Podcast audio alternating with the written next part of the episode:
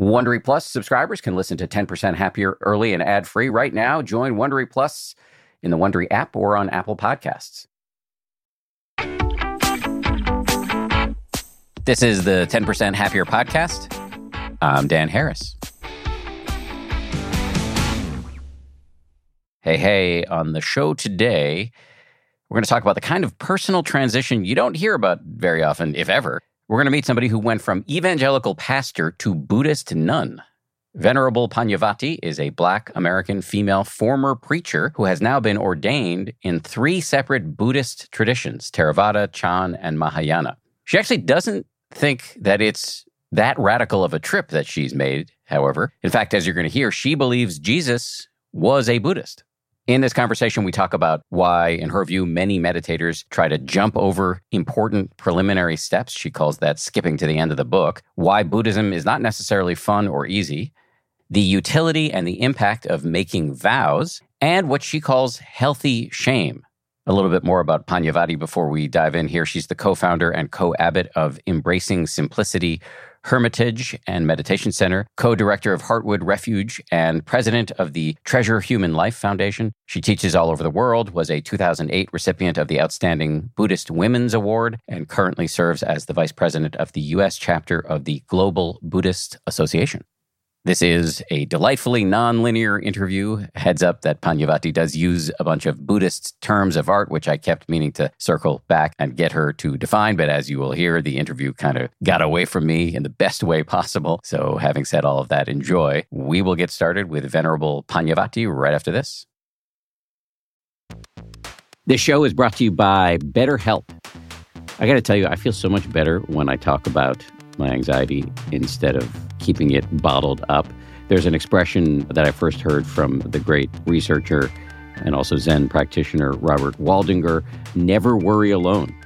Our temptation many times is to keep it bottled up, but the data really show that the people who do the best in life, who live the longest and are the happiest, have strong relationships with people with whom they can talk about whatever's going on in their lives. And for me, therapy is part of that.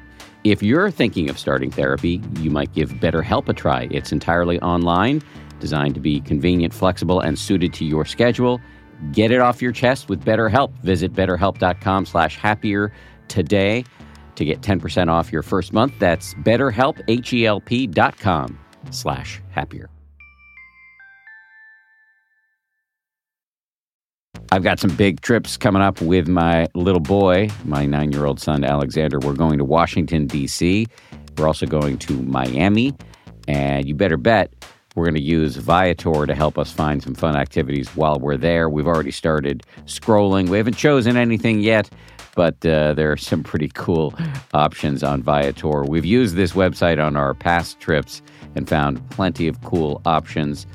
All travel takes some planning, and Viator can really help you plan some better travel experiences. Enjoy real traveler reviews to get insider information from people who've already been on the experiences you're considering. Free cancellation helps you plan for the unexpected. Plus, Viator offers 24 7 customer service so you can get support anytime. Download the Viator app now and use code Viator10 for 10% off your first booking in the app. They really do have an extraordinary range of very cool activities, things I never would have otherwise considered. It's really fun to uh, browse it with my son and uh, to decide together what we are going to do and not do. Find your perfect travel experiences for you. Do more with Viator. Audible lets you enjoy all your audio entertainment in one app. You will always find the best of what you love or something new to discover. They offer an incredible selection of audiobooks across every genre, from bestsellers and new releases to celebrity memoirs, mysteries and thrillers, motivation, wellness, business, and more. I've been checking out recently is called Our Share of Night. It's technically, I guess, a horror, but it's definitely literature. I mean, it's incredibly well written, absolutely fascinating, and it really does rhyme with some of the themes that we explore uh, on this show. I highly recommend it, although I'm only uh, through the, the first 15, 20% of it, but already I highly recommend it. As an Audible member, you can choose one title a month to keep from the entire catalog, including the latest bestsellers and new releases. New members can try Audible free for 30 days. Visit audible.com slash 10% or text 10% to 500 500. That's audible.com slash 10% or text 10% to 500 500 to try Audible free for 30 days. Audible.com slash 10%.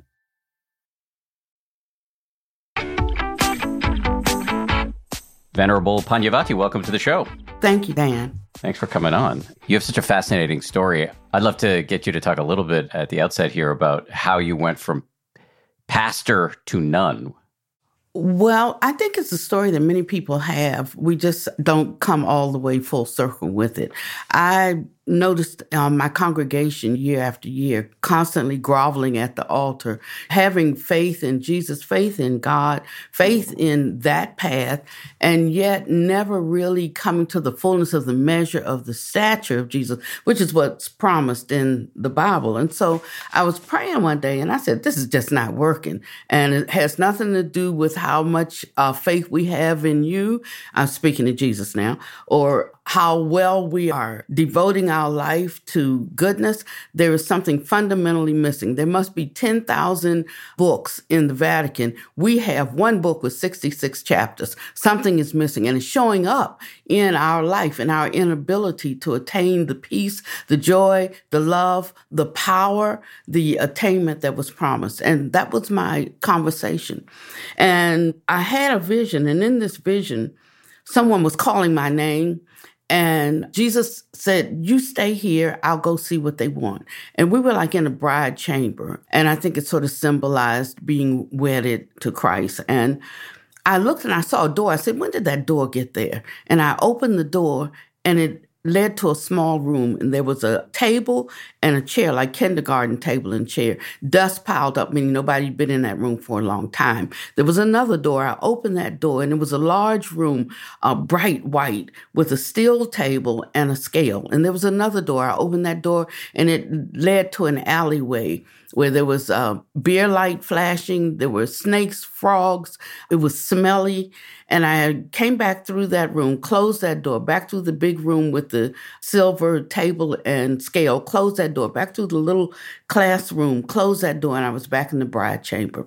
And when I got back, Jesus was there. I said, Lord, when did that door get to our room? And he said, Oh, Diane, that was my name, Diane. It's been there all along, but you couldn't see it because of the brightness of my countenance. He said, Now you walk through that door and I'll take care of those that call you from the living room. That was on Saturday. The very next day, I took my congregation to a friend's church. I said, I can't take you with me because I don't know where I'm going. But the one in whom I believe told me to walk through this door. And so that was my exit from the uh, sustaining Christian view and mm. practice that I had at that time. The first thing I did was I encountered Buddhists and they gave me a book and it was a book on dependent origination, you know, and it has the wheel of life and the teeth and all the animals. And, and I put up the sign of the cross. That was like too much too soon. I wouldn't even open the book. I said, I want to touch that demonic book. And it took 15 years for me to be reintroduced to the Dharma. And I went through maybe 10 or 15 different spiritual disciplines over the next decade just searching for the answer that I was promised. Now, because in that room, he told me that classroom was wisdom, the school of wisdom, and that I needed more. That's why I couldn't attain or reach the measure of the stature of Christ. He said, everything you learn will be measured in that next room because truth has breadth, height, volume, depth, weight. And so would fill that whole room. And then the next door led to an alley. There were all kinds of vile things out there. I said, you know, if I leave the church, something might happen to me. You know what happens, people. The devil gets them. That's what, what my thinking was at that time. And he said, did you notice that door? And I did. And it was the kind of lock that required a key. And he held up the key. He said, you don't have to worry. I have the key.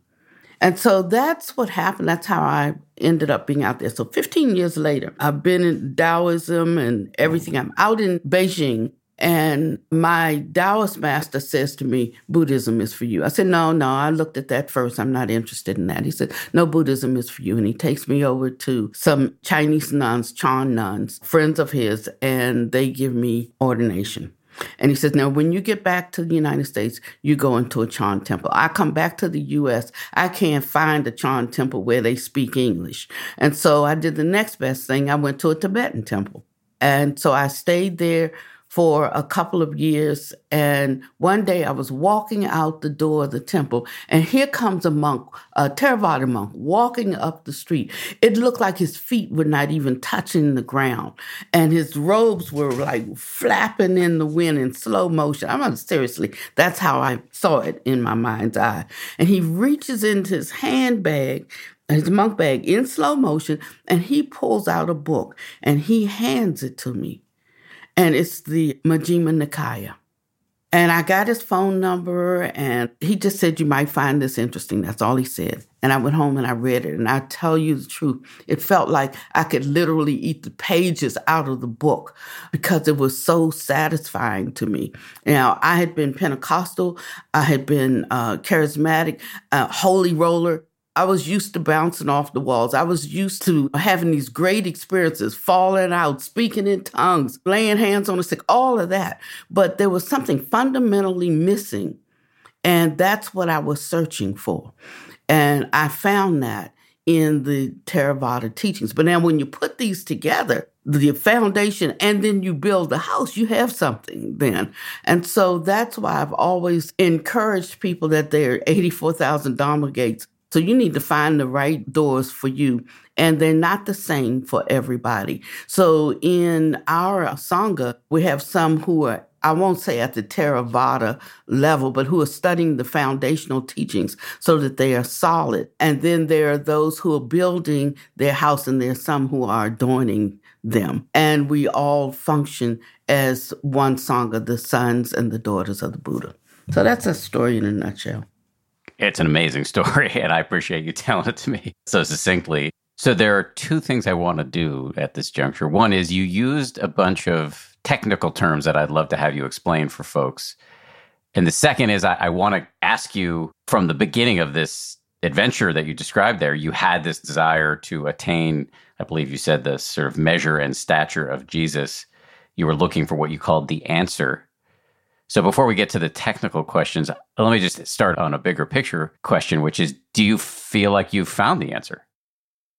I absolutely do. Not even feel like I found it, but know that I found, you know, because that's the difference. I mean, we can have faith, we can believe, we even have to have enough faith to believe uh, the Buddha's story, to know, to believe that there is something that we can enter into. There is a way that we can enter into a certain kind of rest and a certain kind of joy that the world doesn't give us, so the world can't take it away. So I'm looking sort of like for the same thing, but I want the answers and I want to know them for myself. And I was looking to see the attainment. You know, he had signs following. I'm like, I don't see that many Buddhists who have any kind of attainment in such a way that it makes the world step up and take notice. We got a lot of theories that we talk about, but I mean, that where I saw things as a Pentecostal and I experienced things, and I was looking for that in the Dharma. First, I needed questions answered, just plain fundamental questions about who, what, where, how, why. And then I started looking to see if this is the truth, then it should reveal itself in our everyday life. And so I began to look for a real experience, one that has a quickening. Because if you've had a quickening before, you know what a quickening is. It means the words that are spoken, they give life. They like set you on fire and they give you a certain kind of internal capacity to hold life in a way that's really real, that you can rely on that intrinsic power in you to get you through the day. So there's nothing that happens in the course of your day that you can't handle. I mean, I just came back from California this morning for this interview. I caught the red eye. I flew out on Monday night. My Buddha master just died. And it's almost like never born, never died. It's not so much the personality, but really taking hold of the words that he taught and they are life. And so this is what I want to introduce to the Dharmic world because I think we have a lot of theories, but they feel empty, they feel hollow. And I think we got some things wrong. And I think we've missed an opportunity to tap into something that is real, that is vital within the Buddha's message. Can you say exactly what you think is missing from the Buddhist world? It's this quickening you were describing where the experience goes south of the border from your head to your viscera? Yeah, it's that, but it's even more than that. Something that gives life. It's like if somebody's telling you something, but they're telling you what they studied, what they learned, and they could be very eloquent at it. They can be very intellectual about it. They can be very academic about it. But if they have not had a direct experience of that, something is missing in the translation or in the transmission of it. But a person who's speaking from direct experience, there's a charge there, and it can be felt but it's not even the feeling of it. It brings a certain kind of knowing with it. And I think that when the Dharma really started taking hold here, people were leaving the churches, the synagogues, the mosques in droves, maybe not the mosques so much as, but certainly in the church. And so it wasn't really a time to talk about spiritual stuff because too many things were happening. People were questioning their religious beliefs. So they had to be a different way to introduce it that wasn't so churchy, wasn't so religious. And it, I think it got kind of hooked up with psychology and it has become something else, something that is useful for this world. But if you're walking on a, a dry dirt road, there's going to be dust that rises up off that road and it's going to get on your shoes. But the shoes are not the road or they're not the path. I mean, you're just going to get that dust because you're walking on a dirt road. And I think that some of the benefits that one discovers through walking the Dharmic path, they're truly benefits for use in this world. But that was not the Buddha story, and it was not what he was pointing us to, although they may be of some benefit for us and use for us in this world.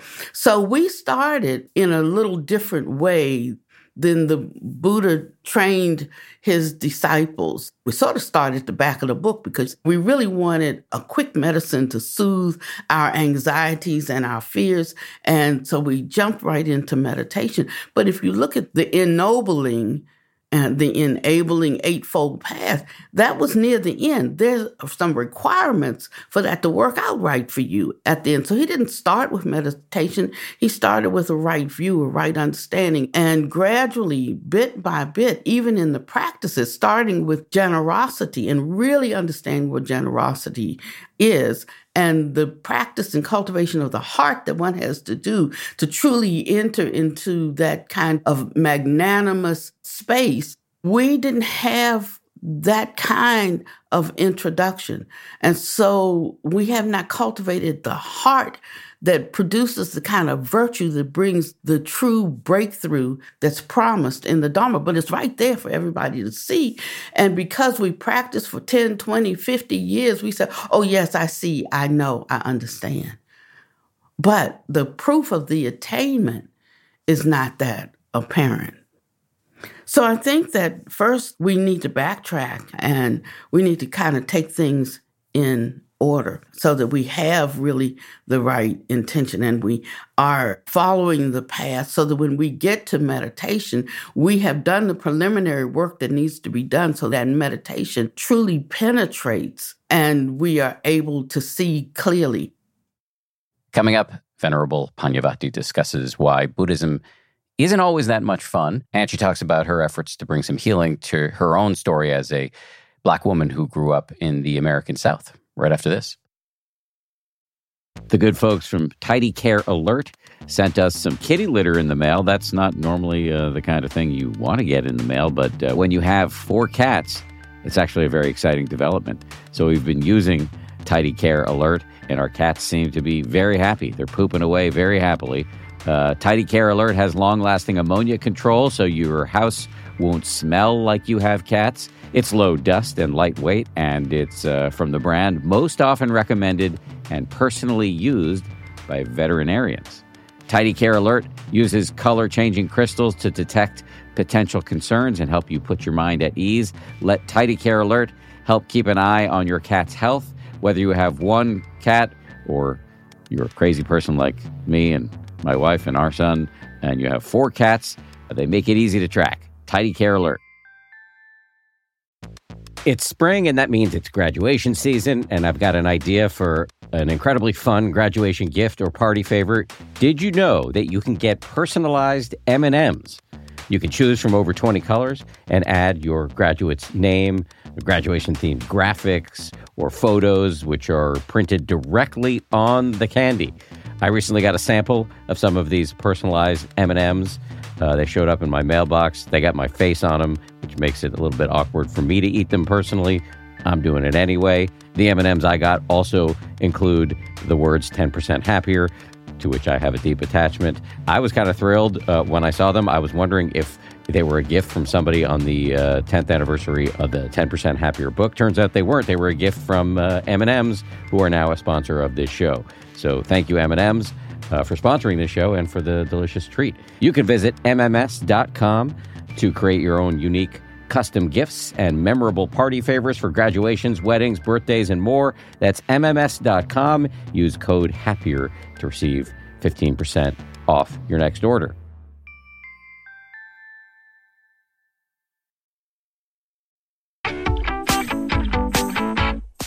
I wonder if I could gently nudge you to get really practical. So, channeling the mind of a rank and file 10% happier podcast listener who may be thinking to herself, okay, I do a little bit of meditation.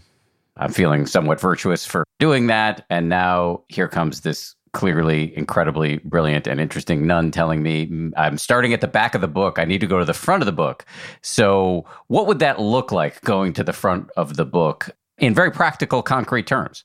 So it's funny that whatever we think of in our mind, we call that practical and concrete. But actually, the things that make life meaningful, they're not concrete like that. We can't touch them, but there is something that we have a knowing of. Like when you fall in love, you may not know what it is. You can like justify because facts tell but it's the benefits that sell. And so there is something that one is experiencing, even if they don't understand it or can't make sense of it you know that you're having an experience. And to me, that's what's pragmatic. And so I have a kind of different view of pragmatism because the mind that doesn't know is not going to be the mind that can apprehend something. There is something else that has to occur, some transference, some connection that has to occur because this is a mind that doesn't know. But the thing is, when one comes into contact with prajna, with wisdom, that's a different kind of mind. That's not my mind. That's not Pannavati's mind. So pragmatism doesn't really enter into it. But when I encounter wisdom, that wisdom subsumes my own mind, and then I know something. And I can tell you that I know that directly. Even the Buddha had difficulty using words to explain things. He said, because the words don't measure up to the thing, but it can be known, it can be experienced. So when we try too hard to explain everything, something is lost. But if we go for the direct experience, then something is gained. And when people come in contact with someone who has that, they know that person has a certain kind of vitality that they don't have. They know that they have that certain something, even if they can't name it, but they can recognize that there is a power there that exists that I don't have. And I want that. So, to understand what cultivation is, you have to have a right view. So, the Buddha talks about developing a mind of impermanence. And he talks about a mind of firm belief in the teachings, belief in his awakening, because you don't have your own when you start. He talks about a mind of renunciation. Renunciation, what are we talking about with renunciation? He was talking about getting off the rounds of samsara and entering nibbana. Nibbana not being a place, but being a certain state. It's the best word as a human that we can come up with, but it's more than that. And he said, beyond that, you just have to experience it. It can be known. And so then he talked about having a mind with true vows, one making a vow and one living up to their vow. When I take a vow, it's not for you, even though you might benefit from it, but I'm making a commitment to myself about something. Uh, then I'm going to be diligent about it. I will take the precepts and then I enter into the meditation that develops my mind so that there can be a level of concentration there that the things of the world uh, fall away and I'm standing at that gate of prajna there, and I can be accosted by that wisdom. And then I take that wisdom upon myself, and I have that sublime wisdom and not this ordinary human wisdom. So that's the pragmatic step by step preliminary formula for entering on this path. And to the extent that we know that, and to the extent that we can step by step enter into that, we have a much greater chance of being successful. We're not like 20 years down the road and still crazy after all these years, but one will have developed oneself because things become so crystal clear and so plain as you walk the path step by step, the gradual path. But we like to jump to the end of the book Uh, most of my students are teachers, longtime teachers. They're way more famous than me. And I'm so impressed with them. And I see them struggling, although they're very articulate, I see them struggling with the same things that they're trying to teach their students. I'm like, how can this be? You have to have overcome that. And you know that you've overcome it by your capacity to hold the eight worldly winds in life of praise and blame, loss and gain, pleasure and pain, fame and shame, when it's all the same to you, then you know that you have now a certain kind of intrinsic power that the world can't hold you hostage. And that's your first real taste of freedom. It's not to be happier without things. It's not for any of those other reasons, although you are happier with your things and you can be just as happy without them. But this has to be walked through, it can't be studied through. It has to be actually lived in what we think, what we say, and what we do. And so we work at developing the conduct, the kind of mind of an awakened one, and what that look like to you. It means that when someone offends me, instead of me getting a nosebleed and having to excuse myself so that I don't embarrass myself, I can sit there when that happens and I can not only hold my peace, but I can actually honestly have compassion for that person because it's because of their own ignorance and blindness that they hold that view towards me that way because I know myself. I know if I'm guilty of that or not guilty of it. And when one can be in these kind of situations and recognize it, then there's a kind of ease and comfort to living in the world. And there's a kind of peace that you know from the inside out, you're walking an extraordinary path. Okay, I'm going to give you a heads up.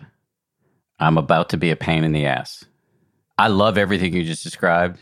I want to be accosted by wisdom. I want for the eight worldly winds, gain and loss, fame and disrepute, all that stuff. I want it all to be the same to me. But I'm still a little bit stuck on what to do. I am, I guess, incurably Western and like to have some idea of exactly what to do. So, this is when Buddhism's not that much fun because it's in your thoughts, in your speech, in your action. So, the way we practice, if you uh, read, I think it's the Majjhima Nikaya number six or seven or eight, and he talks of, about what we call practice is meditation. And he says, I don't call that practice. I call that a pleasant abiding here and now. He said, but this is what I call practice. And then he starts talking about when people are ranting and raving, when they're falsely accusing you, when they've taken something that's yours. What can you do in that moment? Can you hold your peace? Can you apply the teachings? Can you overlook a slight? Can you tolerate a fault? That's what practice is. We don't necessarily want that. We just want to get that by osmosis, but you can't get it by osmosis. You can't even get it by studying it. You can study it, but you have to actually do it in that moment. So it's this moment by moment challenging the impulses that arise, the egoic impulses to defend yourself, to protect yourself, to not feel embarrassed, one thing that helped me a lot was I was a gossiper and then I made this vow. Remember, I was talking about making a vow that I was going to stop gossiping. And I was at the water cooler uh, on my job one day, and you always go to the water cooler because the one who's not at the water cooler, that's the one that gets talked about. And so when I see people gathering at the water cooler, I go too. And they started talking about bringing up something about somebody. And I remembered something that the same person did to me that I said I let go of. And it was okay. She made a mistake. She didn't know who she was talking to. And I thought I'd let that go. But now when they started bringing up their grievances, mine came up again too. And I started saying something nice because I'm thinking about my vow. And I'm saying, well, sometimes things aren't as they appear. She may not have even been thinking about it the way that you're looking at it now. She could have had something else going on in her life. That sounds really good, right? That sounds real good. And this was at the beginning of my Buddhist path. So I knew some of the right things to say because I read the back of the book. But all of a sudden, I noticed how I could add a little bit to just kind of let everybody know I'm also disgruntled with her. And when it happened, my vow struck my heart. And I said, But I said I wouldn't do this. And then I said, I'm sorry. I'm gossiping. And I turned around and I went back to my desk. And the power of that was broken for me. But I had to break it. I couldn't think myself into it. I had to actually take the actions in the moment even though they i'm sure they talked about me when i left the water fountain. But at that point i didn't care because i had stepped into my own great wish my own uh, space of being if you will. And that's what uh, walking this path does. You can walk alone if you have to but you know who you are you know what you are what you're made of and what you hold and grasp so that you are never ashamed of yourself and you find that there is this strength that you have. There is this strength and there's this power, but it's according to your conviction and not whether the Buddha did it, but whether I can do it. And then that's like a snowball rolling down the hill. You'll start to get good at this. The more you do it, the same way as when we're doing bad, it's like a snowball rolling down the hill. And we get worse and worse until we slam up against the wall. People are have more confidence in badness than they do goodness. But if we were convinced that it was, we would do it, we would exert more effort, and we would see the benefits of goodness for goodness sake. So, if we want to have a thriving spiritual, psychological life, I think what you're saying is we need to start with getting our ethical trip together, practicing in a systematic way generosity, not gossiping, kindness, compassion, et cetera, et cetera. The beginning of the book. Yeah, I would say that, but it's a little bit more than that because the importance of establishing a vow, for instance, it's not just saying something or thinking something. There are laws that govern everything, and there are spiritual laws that govern this practice. And so sometimes we you know, we want the Dharma on our terms and we need euphemisms because you have to be careful how you talk to me. You might hurt my feelings or you might stop coming to Dharma. You might stop giving offerings. We have all of our reasons for why we have to be so careful about how we say things. But there comes a place when somebody wants something, they really want it, like seeing a field of pearls and you'll give everything you have to buy it. I'm talking about that kind of conviction. And vows help us to have that kind of conviction.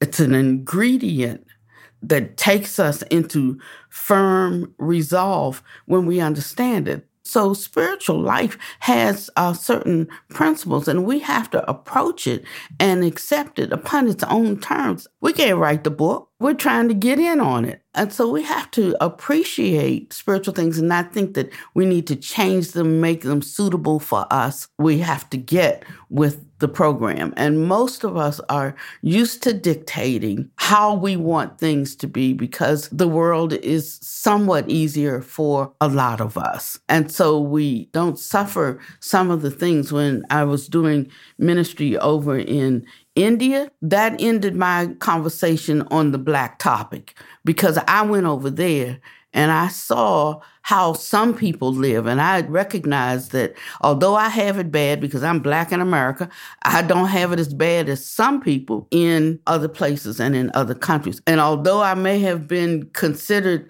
non human, over there, they're still called that to their face when I went there and they were calling them their untouchables, Dalits, they called them non human. They're not even part of the five categories of humankind. So I got a reality check about some things. And then I saw that maybe if I didn't get into such a huff about people's ignorance, that if I didn't get so riled up, so fearful, so angry, then maybe I could be like a stopper for that dike that has that ignorant hole in it and stuff's just running out. Maybe I can plug that up. And so I began to change. That's why I moved to the South because my family, they were sharecroppers in North Carolina. My mother was sold to a white man in exchange for the rest of her siblings being taken care of. So when I came along and I was born in Washington, D.C., by that time, someone had come along, happened to be my father, and he rescued her and got all of her children. And then I came along. So I didn't have that life, but my sisters and my brothers did. And I decided that I wanted to bring healing to this whole story. So I came to the South thinking that my Dharma will hold me up and I can show love, compassion. I can speak the truth. And 99% of my students are white. And I don't mince my words. I, I, think you can tell that. I don't mince my words, but they know that I have no animosity towards them. They didn't choose their parents. They didn't pick their birth. They didn't, eh, or where they live. None of that. And so I can hold a certain lack of understanding and I can work with that. And over time, perhaps some will change their minds about views that they hold. But I tell you, when I came down here, I wasn't down here long before I realized, oh, Water, you got some work to do on yourself. And so I backed up and I did my work on myself. And in doing the work on myself, it opened the doorway for me to be able to engage Southerners who had certain views. I would take homeless kids in, all the kids are white, and they would call me the N word in the beginning, but by the time they left my house, they were calling me mama, you know, and not like mammy but they respected me more than their own parents. So they would come up with all kinds of issues. The mother would say, I just can't help him. He does anything. And I said, Well, I'll tell you, blacks, we don't have that in our family. No children have that in our family. You bring him over here, I'll help you with him. And I could, but they knew that I loved them and I helped them to turn their lives around. And they would come back and apologize for things that they said when they started with me because they just didn't know. And the same thing even in the neighborhood. That was called the Home and Recreation Center for the kids downtown. They didn't use the N word. Oh, the ghetto. That was called it was called the ghetto joint. There was nobody black in there but me. Because all the kids were white. But you know, these things I understood and I used the Dharma to overcome them. I didn't use the civil rights platform. I didn't use, you know, none of that. I used the Dharma to work on myself so that I could show them a way of being in the world in spite of the obstacles that I had to overcome with them, I could be that way and people changed. Not everybody changed. Everybody doesn't have to change. And I'm not saying I can go through everything. I'm saying I can go through a lot more than I could when I started. And that I attribute to the Dharma working in my life and me loving the Dharma more than I even love myself, so much that I could give myself away, give myself up. And when a person has that kind of determination, then the Dharma stands right there to meet them. And when they don't, you get out of the Dharma what you put in. That's an incredible story. Uh, You're going to the South and confronting the kind of bigotry that would drive, I think, most people to a, a lot of anger and how you were able to use your practice to do something different. You talked earlier about making vows. What other vows have you made, or would you recommend the rest of us make? Well, I think we could do good as lay people just living the five precepts, but you have to understand them in a deep way. We don't need a lot of vows as nuns, we have over 300 vows. But I like, I'm like Ajahn Chah. He said he keeps one rule. And the reporter said, You just keep one rule? I thought monks had 227. He said, I keep one rule. I keep rule of my mind. And so that's how I hold the teachings. And I say to a layperson, you know, that now we can talk about the hindrances, the good I would do, I don't do, what I don't want to do, that I do. That's in Romans 8. He said, Oh, wretched man am I. Who can deliver me from this? And the Buddha said, You have to deliver yourself. And so when we talk about one hindrance being sense desire, there's the third precept, I vow to avoid sexual misconduct. But I think the Buddha was talking about sensual misconduct. That means guarding your gates, what comes in through, you know, the eyes, what comes in through the ears, what you smell, what you taste, what you touch, what you think because he included the mind as a sense gate.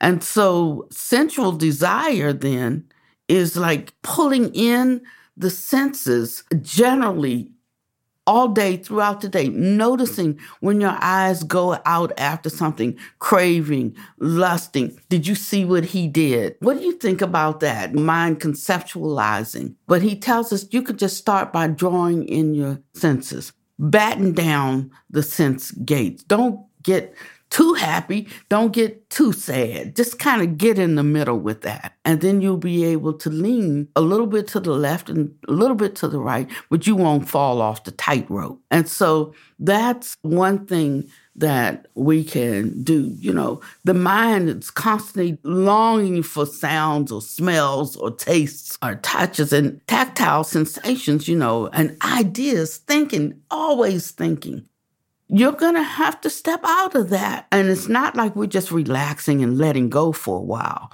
It's not that kind of stepping out. It's like, do you always have to have an opinion about everything? And the answer is no. And you find that the less you have to engage yourself in having an opinion about everything, the less of you there is that shows up all the time and you start to feel an ease and a sense of peace and a harmony with others, a harmony with the world it, itself when you don't always have to weigh in on everything. It gets tiring.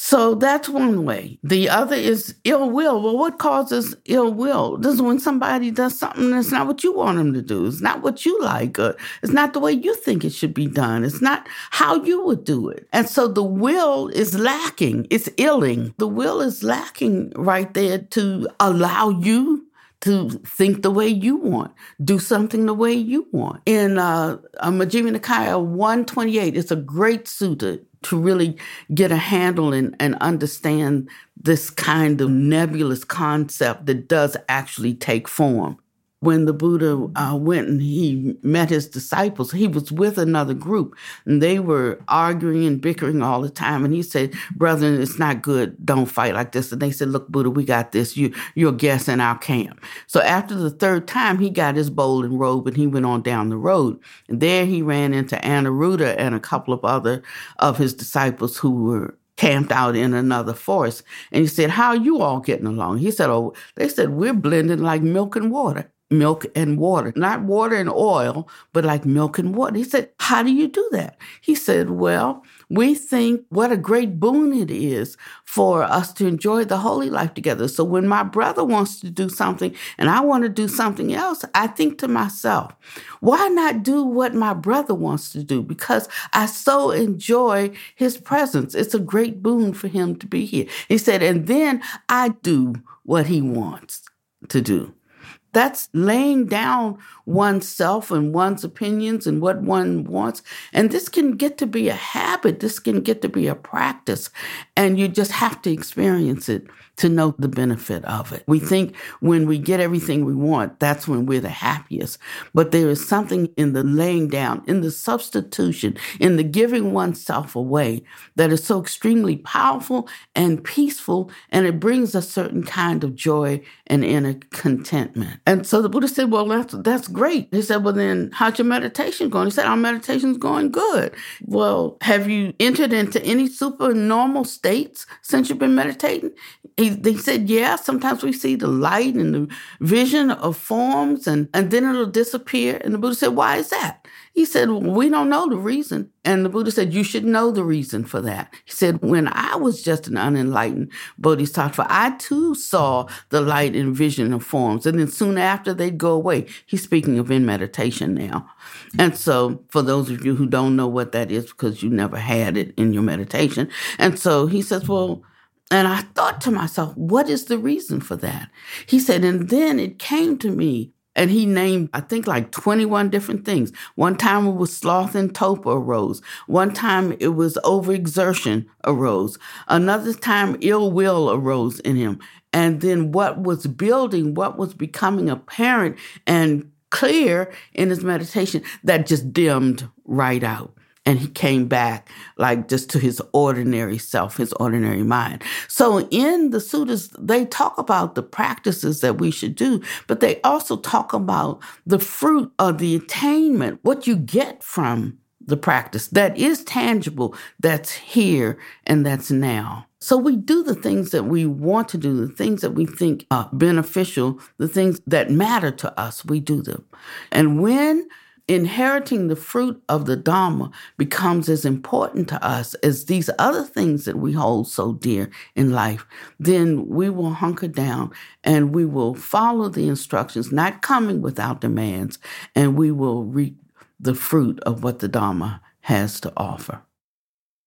When we come back, Pannavati talks about how to develop a mind of impermanence. She explores the importance of faith, and she talks about her current view on Christianity. You can count on T Mobile to help keep you connected after investing billions to light up their network from big cities to small towns. T Mobile is America's largest 5G network.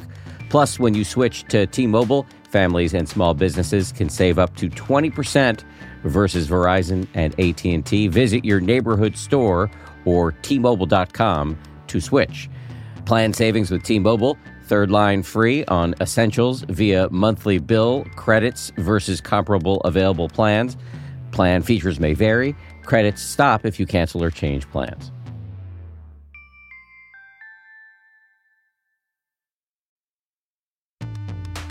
The weather is getting warmer. Time to ditch my jackets and sweaters for shorts and tees.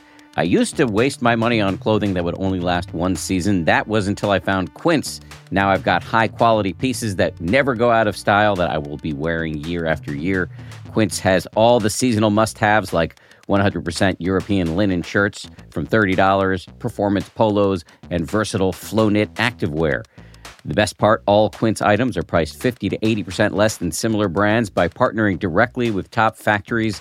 Quince cuts out the cost of the middleman and passes the savings on to us. And Quince only works with factories that use safe, ethical, and responsible manufacturing practices, along with premium fabrics and finishes. I just made a big order at quince.com. I got two pairs of sweatpants that I've just had for like a week and I already love them. I'm wearing them all the time. Sweatpants are a huge deal to me uh, because I work from home and I want to look reasonably good, you know, in front of my wife and stuff, but uh, I want to be comfortable. And uh, the Quince sweatpants uh, do the trick. For me, the bottom line is uh, they've got good looking stuff at low prices. Not a bad recipe. You should go ahead and upgrade your wardrobe. Go to quince.com slash happier for free shipping on your order and 365 day returns. That's Q-U-I-N-C-E dot com slash happier to get free shipping and 365 day returns. Quince.com happier.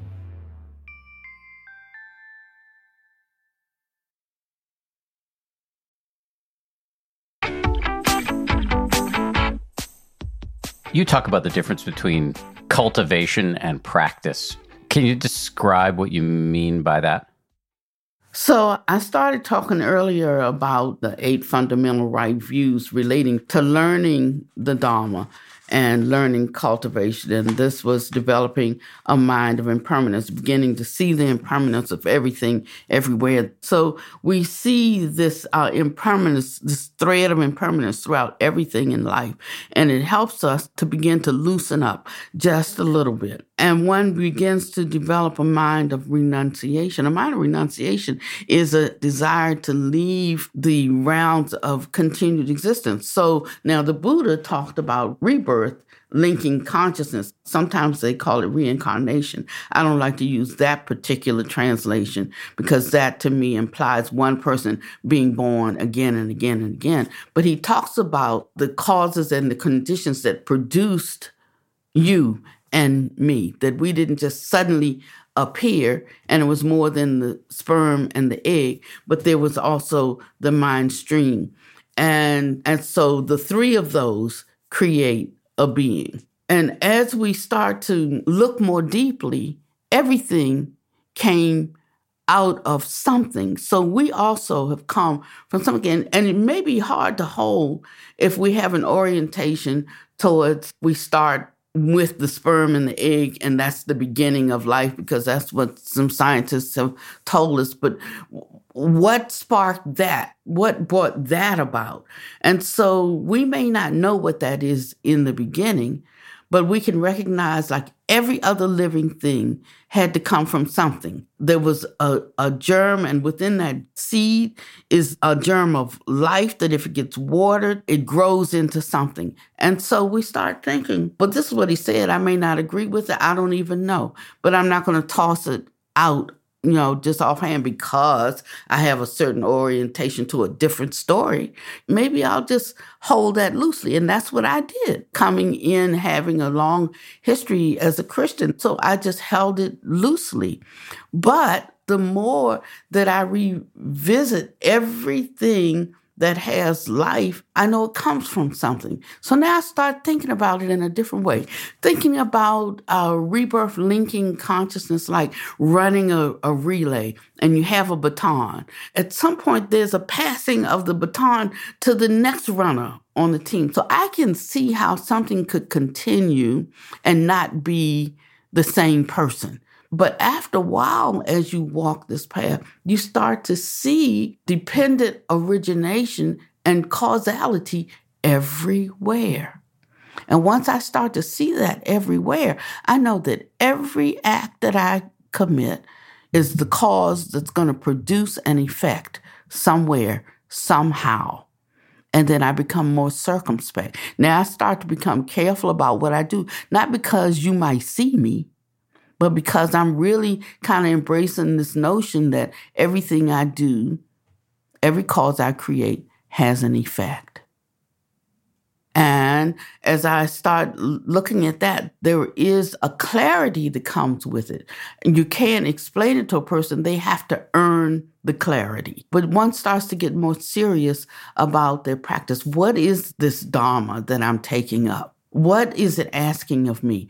What am I giving to it that I might know it altogether? And then a, a shift begins to occur in your life. We're undergoing a great explosion of growth in our Sangha right now because I bumped them up a notch. I'm like, mm mm, if y'all want to do this, y'all can study at home.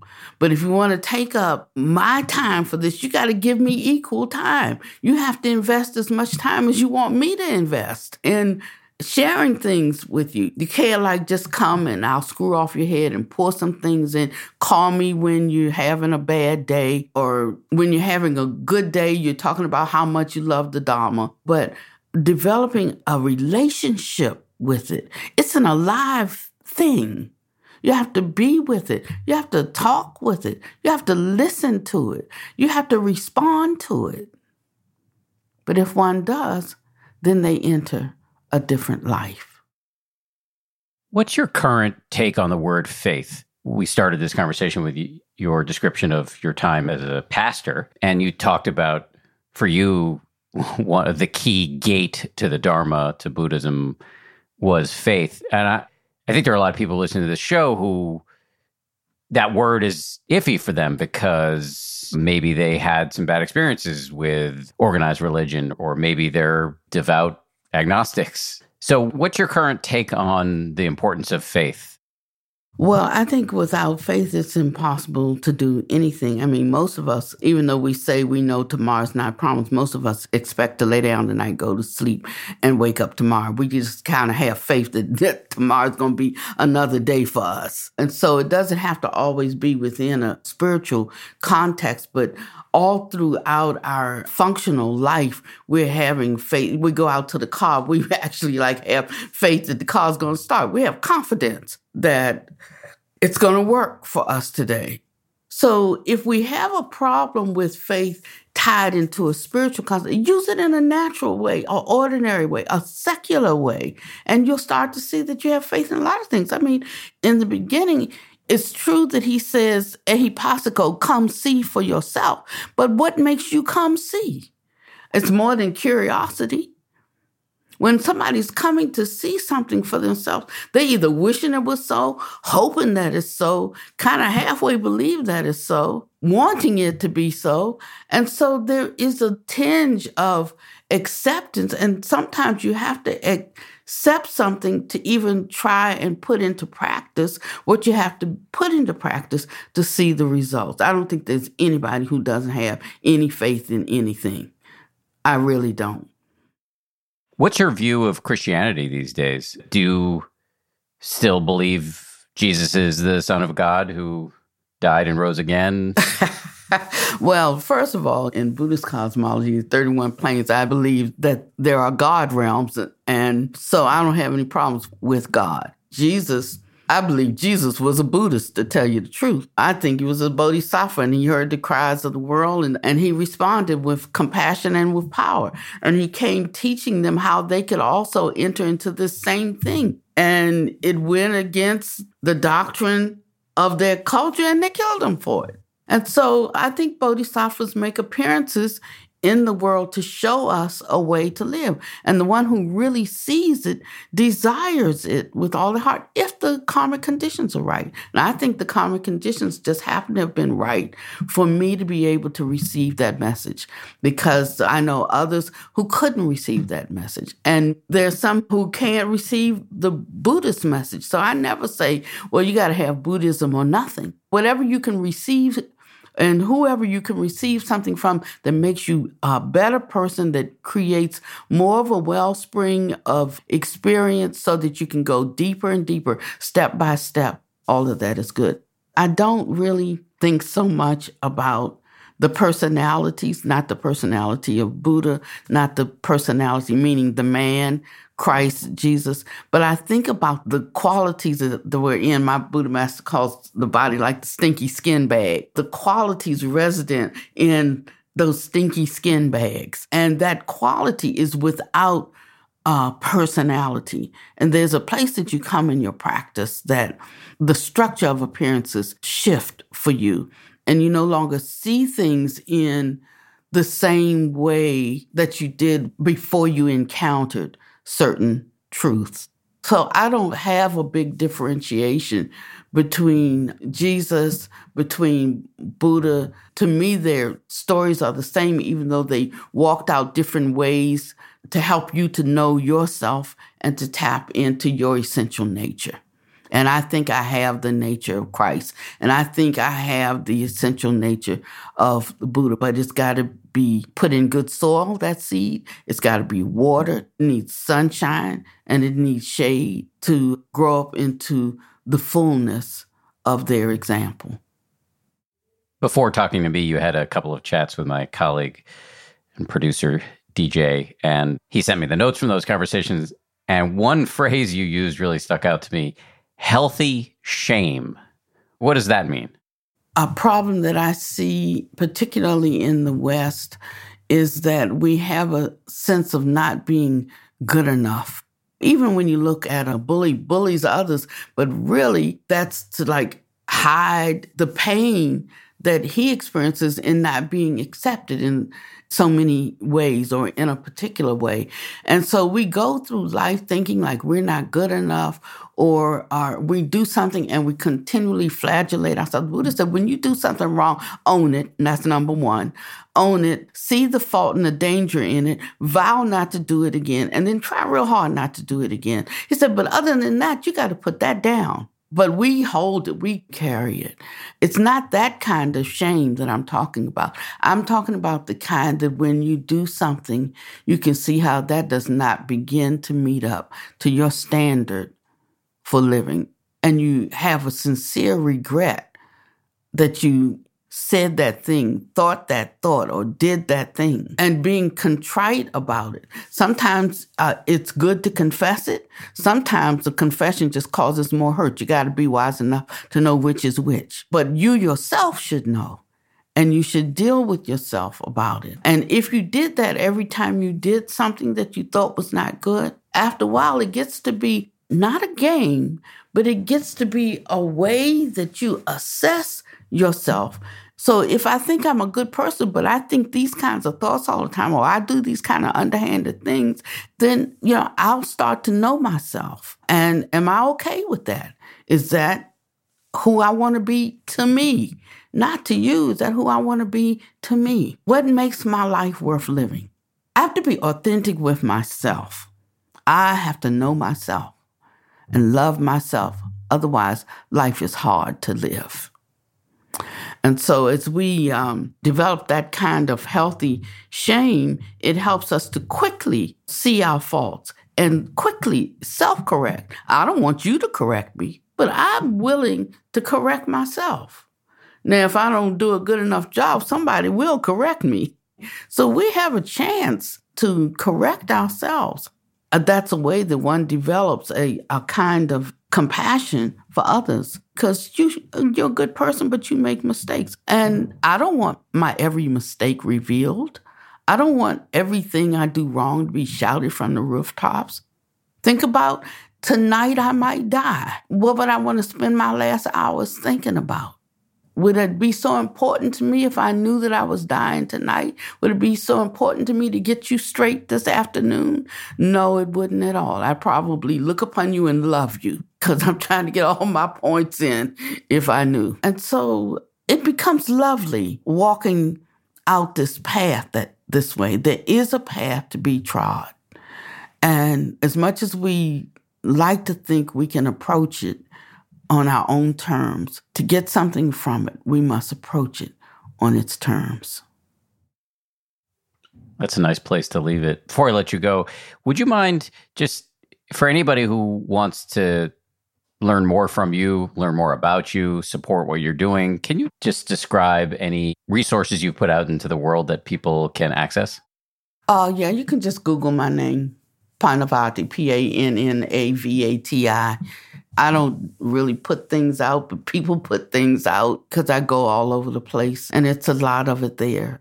I'm starting something new this year, which is called Correct Cultivation Learning from Buddha Academy. And what I want to do is just help people reorganize and reorient to the Dharmic principles on their own terms. And I think it will make a difference. We have everything we need, just maybe a little bit out of order and needs a little bit of rearranging or refining. And so I'm going to devote the rest of my life. I started about six months ago to just this, helping people understand what cultivation is and how to cultivate and do the kind of cultivation that leads to true spiritual attainment.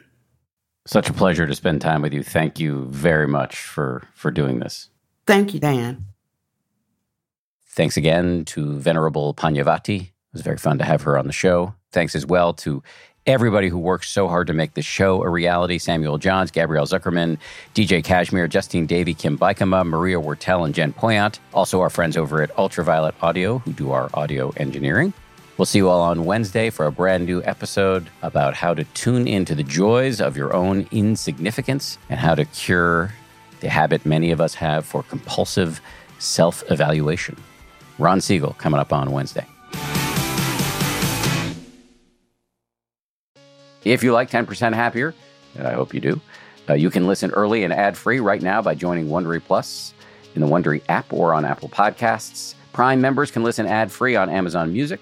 Before you go, tell us about yourself by filling out a short survey at wondery.com/survey. For more than two centuries, the White House has been the stage for some of the most dramatic scenes in American history.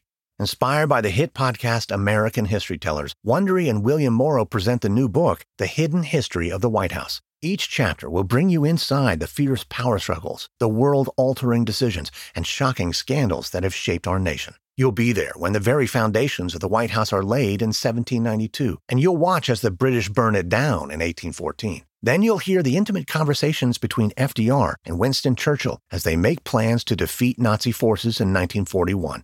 And you'll be in the Situation Room when President Barack Obama approves the raid to bring down the most infamous terrorist in American history. Pre order The Hidden History of the White House now in hardcover or digital editions wherever you get your books. I'm Shima Oliaee, and I have a new podcast called The Competition.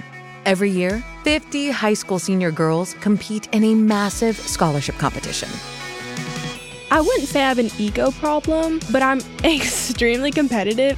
All of the competitors are used to being the best and the brightest, and they're all vying for a huge cash prize. This will probably be the most intense thing you've ever gone through in your life. I remember that feeling because I was one of them. I lost. But now I'm coming back as a judge and also a kind of teen girl anthropologist. Because if you want to understand what it's like to be a young woman in America today, the competition's not a bad place to start. Hopefully, no one will die on stage tonight. From Pineapple Street Studios and Wondery, this is The Competition. Follow The Competition on the Wondery app or wherever you get your podcasts. You can listen to The Competition early and ad-free right now by joining Wondery Plus.